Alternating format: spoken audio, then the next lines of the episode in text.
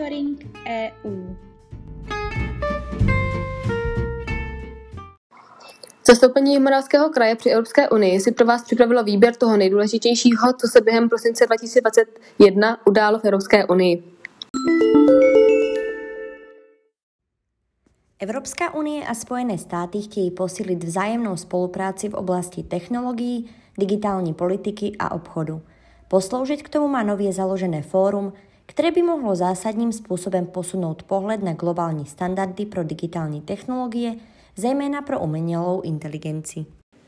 Životní úroveň v Česku se i přes pandemii koronaviru přiblížila loni průměrné úrovni zemí EU. Česko je na úrovni Itálie a například nad úrovní Portugalska a Španělska. Vyplývá to z údajů, které zveřejnil Český statistický úřad ve statistické ročence 2021. Evropská komise vydala novou interaktivní příručku, která mapuje všechny možnosti financování kulturního a kreativního odvětví, jež jsou dostupné na úrovni EU.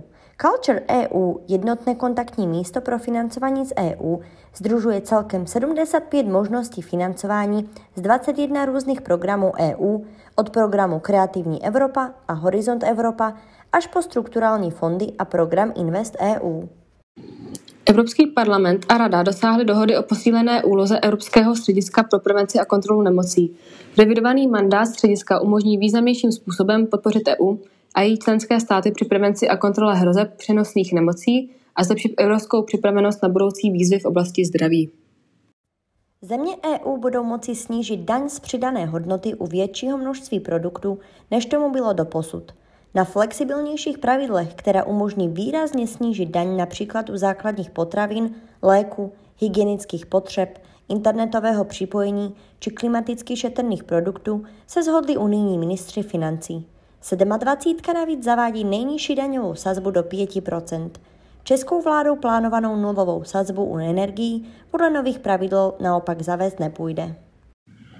Evropská unie by mohla v brzké budoucnosti účinněji reagovat na obchodní či ekonomické zastrašování ze strany Číny či dalších mocností. Evropská komise navrhla sankční systém, jehož cílem je odradit země od omezování nebo vyhrožování omezením obchodu nebo investic za účelem dosažení změny politiky v EU v různých oblastech. Státy Evropské unie se shodly na společných principech, podle nichž by v budoucnu měly určovat minimální mzdy.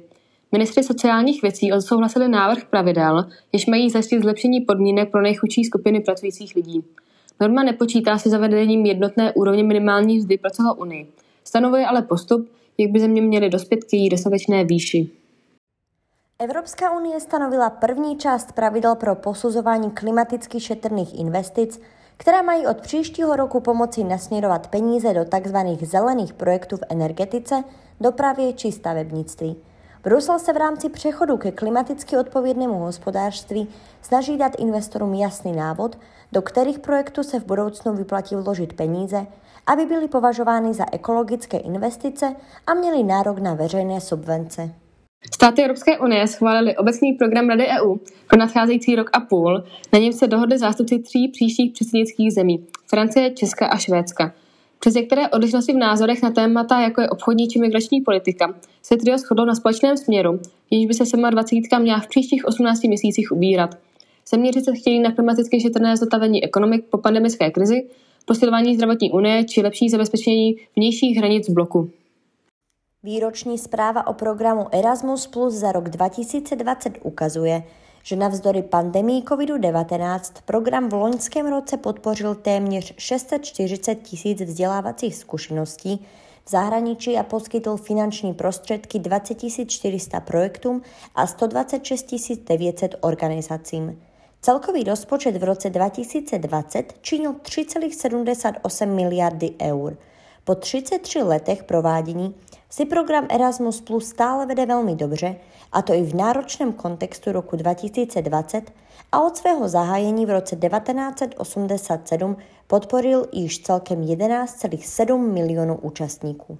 Evropská komise představila další návrhy v rámci zelené dohody.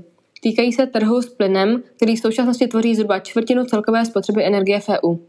Zatímco dnes představuje 95 všech plynných energetických zdrojů zemní plyn, do poloviny století by to měla být výrazná menšina. Země by měly přejít na využívání ekologicky vyráběného vodíku či bioplynu, Do roku 2025 by měly například také sjednotit hodnocení energetické efektivity staveb na škále od A do G. Evropský parlament dal zelenou aktu o digitálních trzích, jehož cílem je vrátit na digitální trh konkurenci a zamezit nekalým obchodným praktikám velkých internetových platform. O finální podobě nyní mohou začít vyjednávání s členskými státy 27. Novinka má unijním státům pomoci vyrovnat se s dominantním vlivem velkých firm, jako jsou Meta, čiže Facebook, Google, Amazon či Apple, které významně ovlivňují provoz a podobu dění na internetu. Evropská komise zahájila provoz veřejné online platformy s názvem Srovnávací přehled oživení a odolnosti.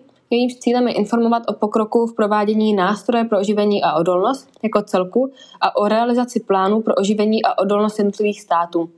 Srovnávací přehled má v první řadě umožnit občanům EU získat transparentní přehled o provádění nástroje pro oživení a odolnost. Evropská centrální banka na konci března ukončí nákupy dluhopisu v rámci svého nouzového pandemického programu PEPP, e který má k dispozici 1,85 bilionu eur. Banka oznámila, že v prvním čtvrtletí bude podle očekávání nákupy postupně utlumovat, v průběhu roku však bude ekonomiku nadále podporovat jinými nástroji, i když program PEPP e už skončí. Britská ministrině zahraničí Liz Trussová se po rezignaci státního tajemníka pro Brexit Davida Frosta stala hlavní vyjednávačkou Londýna s Evropskou unii ohledně protokolu o Severním Irsku. Rezignace jednoho z hlavních architektů Johnsovy brexitové strategie vyvolává otázky ohledně budoucího tónu a diskuzí o Severním Irsku. Trussová v referendu o odchodu Británie z EU v roce 2016 podpořila setrvání Spojeného království v Unii, avšak nyní je zastánkyní Brexitu. Státy EU mohou pro boj s koronavirem nasadit již pátou vakcínu. Přípravek americké farmaceutické společnosti Novavax pro dospělé schválila Evropská komise. Země, které látku nakupili, ji tak nyní mohou začít aplikovat.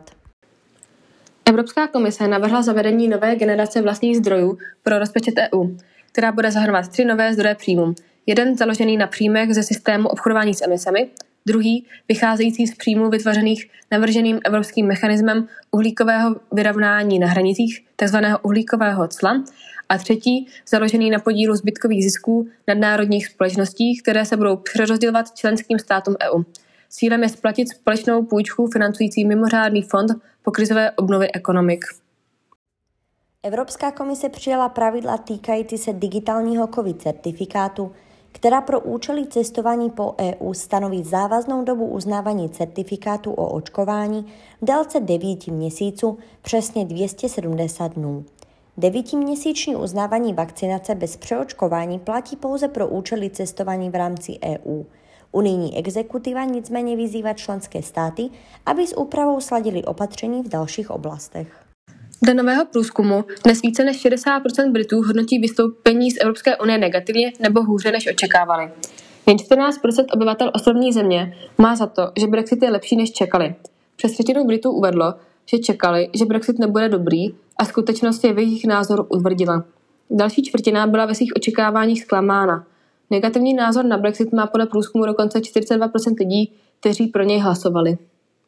Evropská komise představila dlouho očekávaný plynový balíček, který by měl nasměrovat plynárenství na udržitelnější linku. Cílem je dekarbonizovat trh s plynem v EU usnadněním využívání obnovitelných a nízkouhlíkových plynů, včetně vodíku, a zároveň zajistit energetickou bezpečnost pro všechny občany v Evropě. Monitoring EU připravuje zastoupení Homoravského kraje při Evropské unii každý pátek.